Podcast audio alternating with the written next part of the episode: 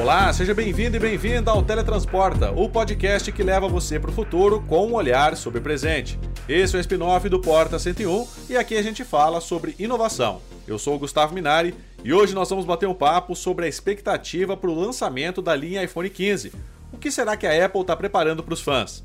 Será que os rumores sobre a troca do Lightning pelo padrão USB-C vão ser confirmados?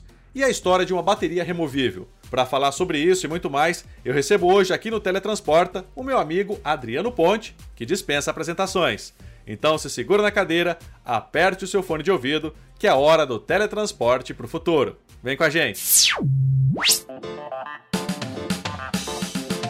Se você é novo por aqui, o Teletransporta é o podcast do Canaltech sobre inovação. Aqui a gente fala sobre o futuro e sobre o desenvolvimento de ponta da indústria da tecnologia, só que com o um olhar presente. São programas semanais, sempre às quartas-feiras, apresentados por mim, Gustavo Minari, com entrevistas com especialistas e muito mais.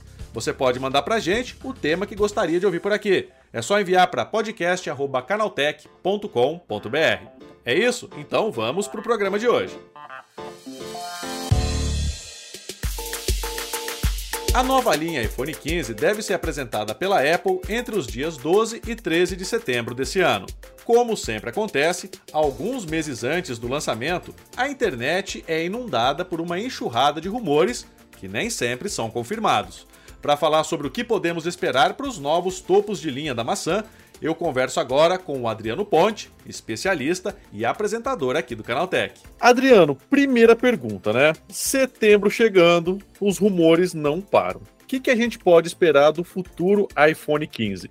Atualmente, o que a gente já sabe é que a Apple teve que aderir a algumas legislações, algumas coisas, só que ainda não aconteceu. Logo é inovação, Minari. Então, se você vê por acaso algum iPhone aí com USB tipo C, é porque a Apple inovou e não porque em 2024, logo no iníciozinho do ano, seria obrigação ter essa novidade por conta da União Europeia.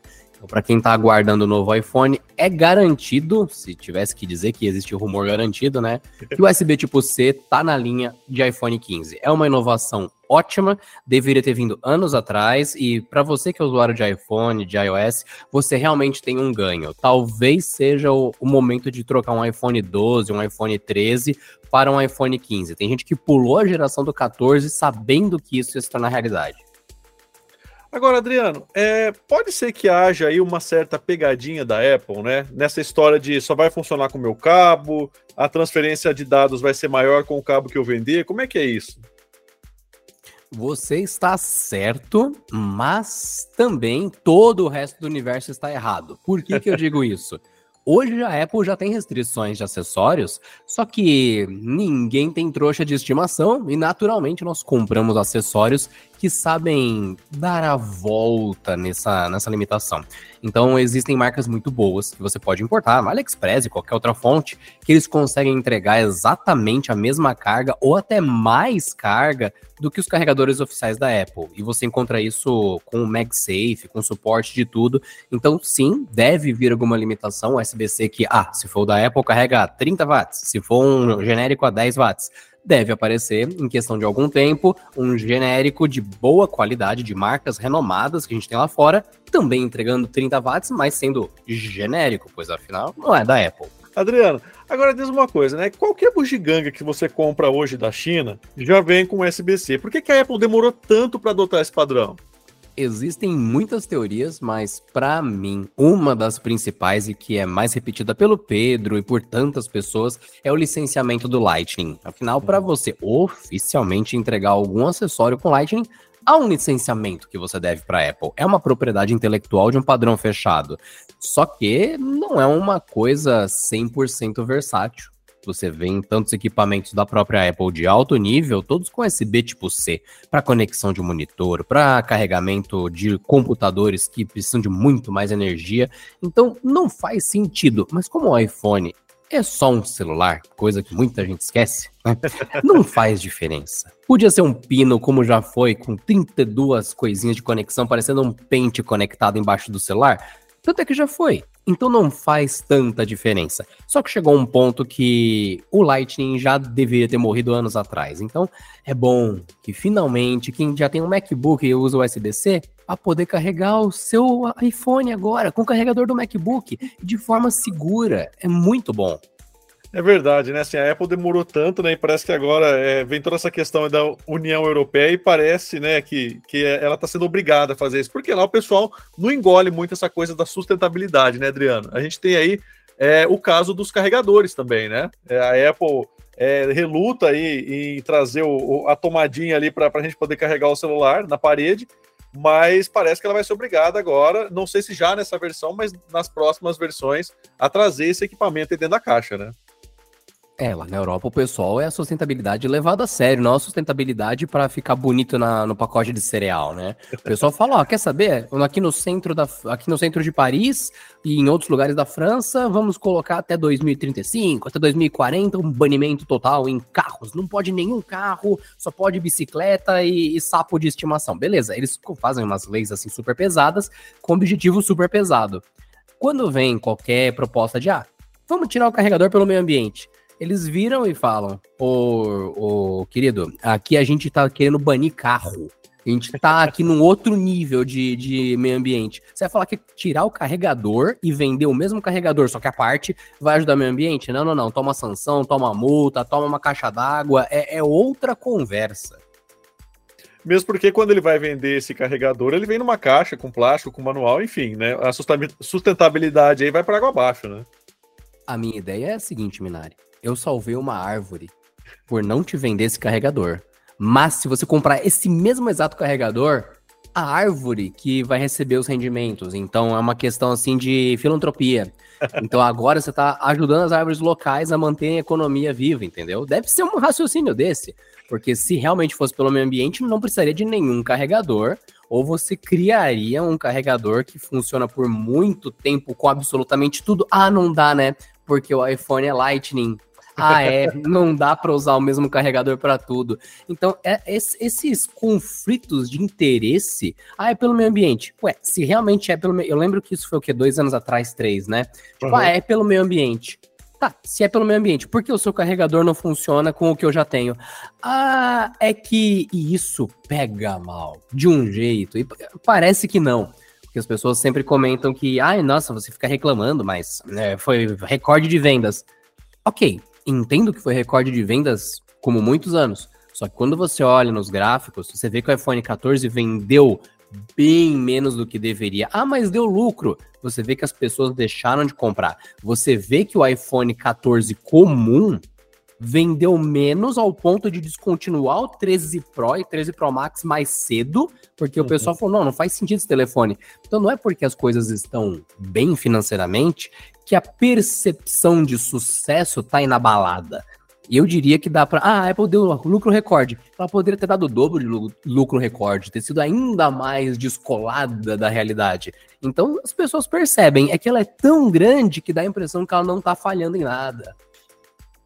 Adriano, agora falando de sistema operacional, né? Esse é um outro ponto que muita gente reclama que não muda faz tempo, né? Na prática, né? Para o uso do dia a dia. Isso é verdade, né? A pessoa tem essa percepção de que se ela tiver um iPhone 12 ou um iPhone 13, 14, o que tem embarcado ali dentro do aparelho é a mesma coisa? Olha, para mim, essa é a parte boa da Apple que todo mundo costuma dizer que, por ser usuário de Android, que eu não gosto de iPhone. Muito pelo contrário. Eu acho que o software do iPhone, do iPad OS, no caso, Mac OS, acho todos softwares muito bons. Tanto é que foi isso que fez lá atrás, o pessoal esquece, a Apple ser quem é hoje. Uhum. Aquela guerra que a Microsoft teve com a Apple no começo era muito mais por software, porque o hardware era tudo uma bosta. Tanto da Microsoft quanto da Apple eram horríveis, computadores Sim. tenebrosos. Só que quando a gente hoje olha, eu quero usar um iPhone. Beleza, parabéns. Eu quero usar um iOS. Eu também tenho que usar um iPhone. Eu não tenho nenhuma escolha para usar o software, que é a minha crítica, porque ele é bom. Quando você fala de pegar os celulares, as coisas e ser tudo a mesma coisa, isso mostra uma maturidade tão grande, tão grande de um sistema hoje que não é tão fragmentado. Não importa qual você pega, vai funcionar as coisas do mesmo jeito, vai todos os aplicativos funcionar. Antes, para quem é do começo do Android, e ou você perdeu esse começo do Android, você instalava um aplicativo no mesmo celular em versões diferentes de Android, quebrava completamente o aplicativo, inutilizava ele, vinha várias mensagens de erro. Você trocava de celular na mesma marca, tinha aplicativo que deixava de funcionar e só era compatível com a versão anterior. Para quem teve o Galaxy Note original, ele usava uma GPU Mali. Essa GPU, ela foi uma desgraça no começo da vida dela. Tanto é que você tinha um jogo que eu tinha comprado que era um simulador 3D de construções. E quando você na sua Play Store, logado na sua conta, abria isso pelo Galaxy Note, aparecia: esta versão do aplicativo não é compatível com o seu celular. Só que você pegava um celular anterior ao Note e rodava. Tudo porque tinha essa descontinuidade do sistema. Hoje, você pega um Android, pega um iOS, eles dominam tantas variações de hardware, eles suportam tantas versões diferentes de software, eles equalizam muita coisa. Eles têm camadas de emulação, camadas de compatibilidade tão grandes que parece tudo a mesma coisa. Então é ótimo. A única coisa que eu tenho de crítica hoje para essa experiência é faltar integração com o computador, de fato. Você, uhum. ah, eu quero usar o Nubank. Cara, não tem aplicativo para o computador. Eu quero usar o It do Itaú. Não tem aplicativo. Isso é um saco. Isso é uma, um mobile first que o pessoal fez, de ir primeiro pro celular e só largar lá. Eu não quero ter que ter um celular para mover nenhum centavo da conta do meu banco. Eu tenho um computador, tem gente que tem um computador de 20 mil reais em casa. Por que, que esse cara vai querer sequer tocar no celular para mexer num Pix? Ele não tem que ter essa restrição. Então, isso é uma falha miserável nesses sistemas hoje, em todos. A Apple, Android, todos. Mas, respondendo de uma forma mais direta, Minari, essa mesmice dos sistemas é ótima. E você está certo, é a mesma coisa. Você uhum. consegue fazer exatamente o mesmo processo, independente da troca do celular e tal. Só que falta maturidade em esse único ponto. E daí, aí a gente podia falar de fragmentação. Você já tentou usar o DeX da Samsung? Você vai usar depois o, o Ready for da Motorola, você vai ter um surto. Você vai pro Pixel, o Pixel nem mesmo tem um dos dois. Uhum. Então aí a gente volta na conversa da fragmentação, que é o oposto do que uma pessoa tem com sistemas normalmente não pensando nisso. Com relação a câmeras agora, Adriano, né? O que, que a gente espera aí para esse iPhone 15? Né? A gente já chegou num ponto que não tem mais para onde evoluir? Ou você, acha que esse iPhone 15 vai inovar com relação a câmeras? A gente vai ter algo é, é, extremamente diferente do que a gente tem hoje no 14 ou no 14 Pro? É, o pessoal pede câmeras e não sabe o que realmente poderia ter de vantagem, porque Sim. você vê muito comentário de que a pessoa quer uma câmera melhor e você vê que o cara tá com o iPhone 14 Pro Max na mão. Uhum. Cara, o que, que é uma câmera melhor? Eu, eu realmente Queria saber, porque a gente tem uma das melhores câmeras do planeta no iPhone já faz algumas gerações. Uhum. Você vê fotógrafos profissionais cobrindo casamentos caríssimos em Dubai, lugar que não tem espaço para erro, né? Se você errar um casamento em Dubai, você perdeu sua carreira, né? E você vê que o cara vai usar um iPhone, e já de duas gerações atrás, e dá documentário da matéria. O que, que esse cara quer? Então, a questão é, se a câmera evolui, ela vai evoluir para algo inovação, para algo novidade, não uhum. para algo de qualidade. Qualitativamente, a Apple manda muito bem, a Samsung manda muito bem, mas espaço para novidades, opa, à vontade. Exemplos bobos: lentes intercambiáveis não existem, são super bem-vindos, são acessórios caros para a Apple vender para os usuários. Você trocaria a câmera do seu iPhone? Não. Você compraria uma lente para deixá-la com o efeito de uma Lomo, que o pessoal nem lembra que existe? Opa, acessório legal, oficial, legal. Então, em critérios de novidade, tem muita coisa. Agora, Minari, sendo é, o babaca do Android, se a Apple quiser colocar novidades na câmera que deixem ela mais próximo ao que já tem há gerações no Android, como o 10x de zoom ótico, tudo bem, Pode colocar. Não é uma novidade, por isso que eu separei em, do, em dois a resposta. Mas eu, eu penso assim: se a Samsung, há tantos S20, né? Que já S20, S21, S22, S23, até S24, enfim, há tantos S já conseguiu um zoom ótico violento que nem dá para comparar com o zoom ótico do iPhone. Eu acho que é uma novidade curiosa para você ter no iPhone, porque se você está pagando num produto tão premium, você merece ter igual ou melhor a concorrência. E em termos de zoom, é a única coisa que a gente vê faltando no iPhone. Mas se a Apple falar, isso não é necessário, eu até consigo concordar. porque para usuários de S23 Ultra e tudo mais e tal, vocês sabem, a câmera zoom é legal. Ela muda o seu dia 100% das vezes? Não. Você não tem nem como usar ela quando o seu assunto tá perto. Você tirar foto do seu amigo, você vai tirar um zoom de 10x, você vai tirar a foto do nariz dele. Então, melhorias na câmera principal fazem diferença no seu dia 24 horas. Se a Apple falar, dane-se o zoom, a gente vai melhorar a principal com uma novidade, parabéns, vamos ver se presta. Chegou a hora do quadro relâmpago. Quadro Relâmpago é o momento em que nós trazemos uma curiosidade rápida sobre o tema que está sendo tratado e testamos os conhecimentos de você ouvinte. E a pergunta de hoje é: Você se lembra quando foi lançado o primeiro iPhone? Pois é, no dia 29 de junho de 2007, Steve Jobs, cofundador da Apple, apresentou a primeira versão do iPhone, que ele definiu na época como um iPod, um telefone e um comunicador de internet. Tudo em um lugar só. O maior destaque do iPhone não era o seu design considerado elegante com corpo de alumínio, mas a eliminação do teclado físico.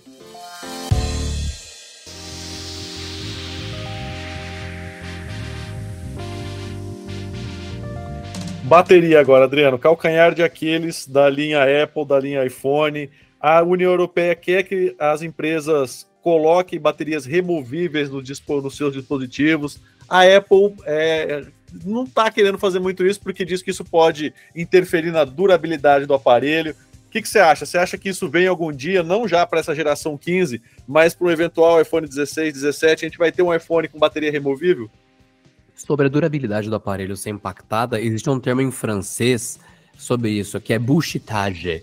Então, ah, para você que tá aí ouvindo, você pode procurar depois. A buchitagem, que é, ela significa que quando temos um Galaxy X Cover Pro com bateria removível e a prova d'água ao mesmo tempo e a prova de queda, em 2021, se eu não me engano, não dá para dizer que é coisa do passado.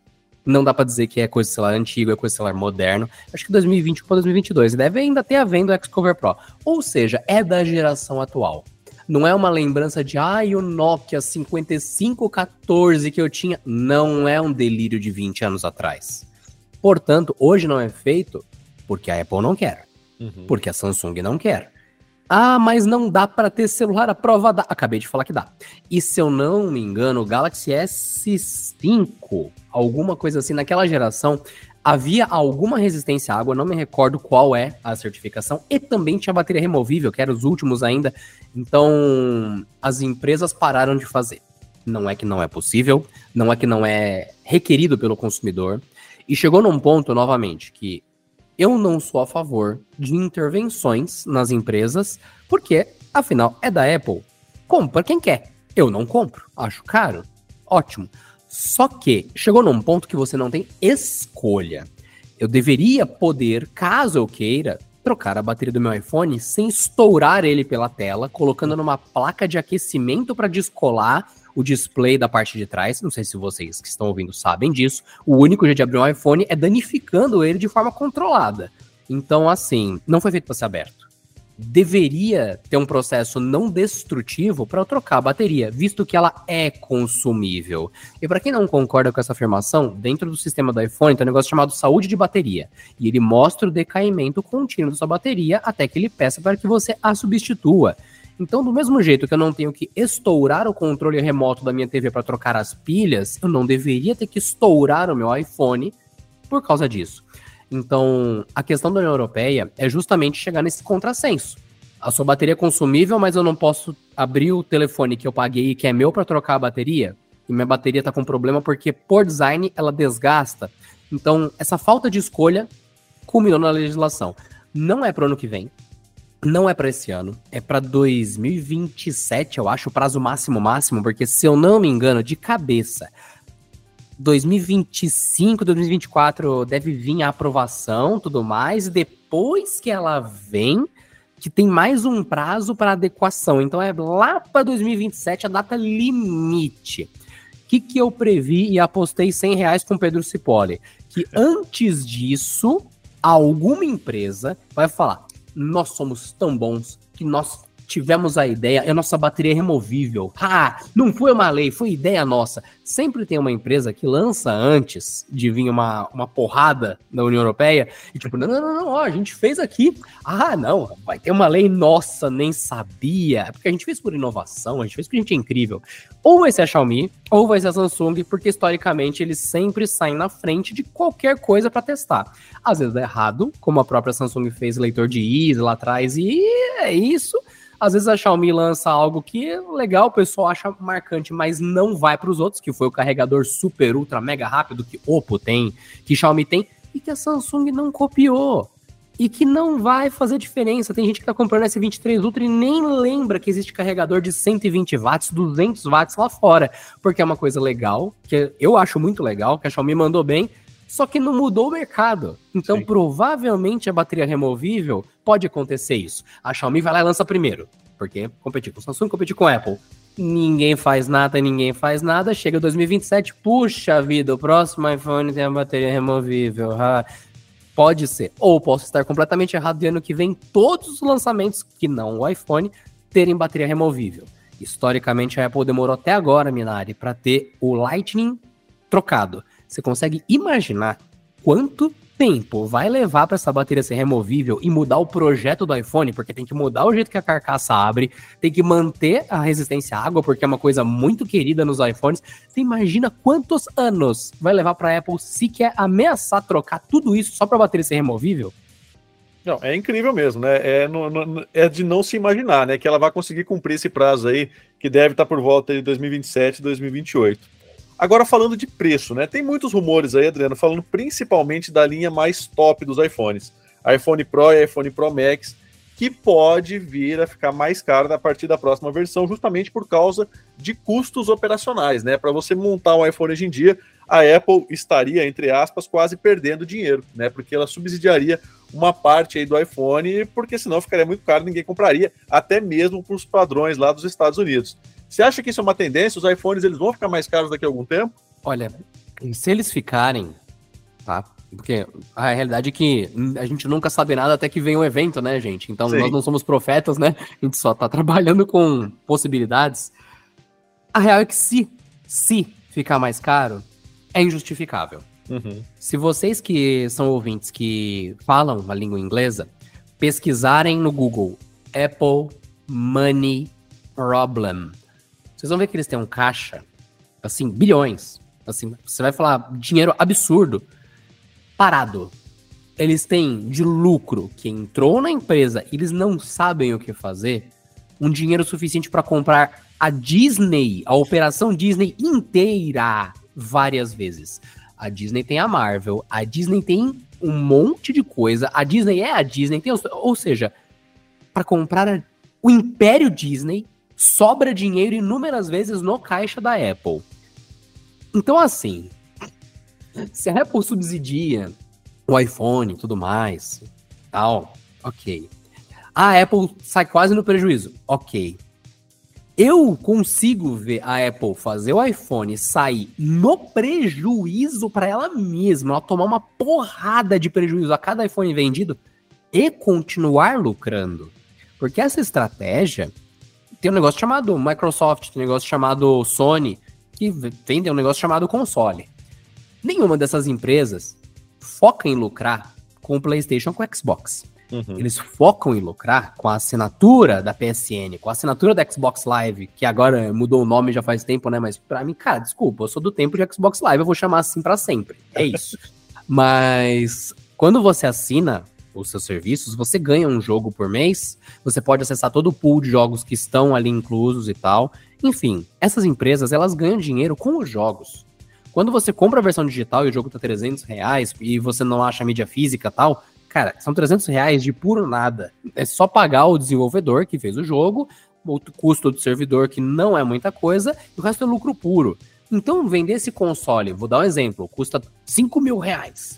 Só que para a empresa que fez tal, custa 5 mil reais. Ué, é zero a zero? É. Primeiro jogo que você comprar online eu já tô lucrando. É essa a lógica. E essa lógica é tão agressiva que em alguns pontos você pega um console que chega a custar R$ 1.700 em promoção, sendo que o custo de fabricação dele é R$ 3.000, R$ 2.500. ainda assim compensa. Então eu não consigo imaginar que uma das maiores empresas de tech do planeta, se não a maior, né? Vendendo um iPhone no prejuízo, independente de quantos por cento de prejuízo, seria um problema. Então, se os preços subirem, não é uma questão de concordar, é uma questão de não ter nenhuma justificativa possível a favor disso. Adriano, para a gente já ir encaminhando para o final agora, né? Resumindo, então, é próximo iPhone 15 que deve ser anunciado aí em setembro. Você acha que ele vai ser tão diferente do 14 a ponto de justificar o upgrade? Só o USB-C já vale a pena, o upgrade, que, cara, não tem nem o, que dizer. As coisas óbvias que continua existindo ali, como MagSafe e tudo mais tal. As pessoas vão aproveitar exatamente o que já viram na geração do 14. E, e o dentinho, o bigodinho reduzido do 14 tá no 15, nas versões provavelmente só mais caras. Então eu não vejo por que a pessoa que já gosta de iOS, já tem ecossistema Apple, fazer esse salto para o 15. Pulou o 14 vai para o 15, ou quem está com o iPhone mais antigo querer o 15, faz todo sentido. Eu, eu acredito que saindo com USB-C a linha toda, o pior iPhone 15 é melhor do que muitos iPhones passados. E vai ficar mais tempo com você, querendo ou não, já, já é um valor alto. Quanto mais tempo tiver na sua mão, valoriza mais o seu, muitas aspas, investimento. Afinal, é um bem consumível e degradando. Então não é um investimento, não está tirando lucro. Aí minha ferramenta de trabalho. Então é um custo, é um passivo do teu trabalho, não é um investimento. Investimento sempre é uma coisa que te dá retorno. Agora, preciso de um grampeador para trabalhar. Ele não é um investimento, é um custo. Você precisa de um grampeador. Mesma coisa para iPhone, para Android, é isso aí. Então, Minari, eu não acho que vai ter novidade, mas vale a pena. Olha que interessante. Porque você vê os renders que vazaram, ah, a tela é um pouquinho maior. Ok. Próximo. Ah, é que a bateria é menos pior. Ok. Próximo, tipo, não, não vem nada que fala, puxa, imbatível. Esse é mais um iPhone. Isso é ruim? Não, o iPhone é um baita celular. É um dos melhores celulares. Então, não precisa mudar nada para continuar sendo uma experiência solidamente boa. Quem nunca jogou no iPhone, falando sério para vocês, quem nunca jogou no iPhone, joga. Abre um Genshin Impacto aí que você gosta tanto. Você vai lá e falar: puta, mano, é bom, hein? Funciona bem. E funciona bem. Esse é o problema. Funciona bem. Na hora que você critica, você tira isso do, do, do tabuleiro. O erro é o preço. O erro são as regras de ser um sistema fechado. Não é o dispositivo. Então, quem vai trocar para um iPhone 15 vai fazer uma ótima escolha. Vai pagar caro para um caramba. Poderia ter a mesma experiência com o Xiaomi? Sim. Só que, tirando o fator preço, é um baita celular. O 14 é. Se hoje você pegar o 14, você tá certo. Você tá pegando um topo de linha. Todos os iPhones são topos de linha. A Apple não fabrica intermediário. Então, pra você que tá pensando, ah, o 15 não tem novidade, não vou pegar. Cara, é justamente por não ter novidade e por ter o um processador bom, sempre atualizado, ah, vai baixar para 3 nanômetros agora. Não faz diferença. O de 4 nanômetros dá um estouro nos teus joguinhos. Eu duvido você com venda ver a diferença do desempenho do iPhone 13 para o 14. Sério que está preocupado com o desempenho do 15? É muito, muito, muito um abismo de já vale a pena. Então vai lá e compra. Seja feliz. Você tem dinheiro. Compra o iPhone 15, cara. Tá lá. É isso aí, Adriano Ponte. Muito obrigado aí pela tua participação. Sempre um prazer receber você aqui no Teletransporta. Valeu mesmo. Bom dia para você, hein? Um ótimo dia para todos e até a próxima. Até.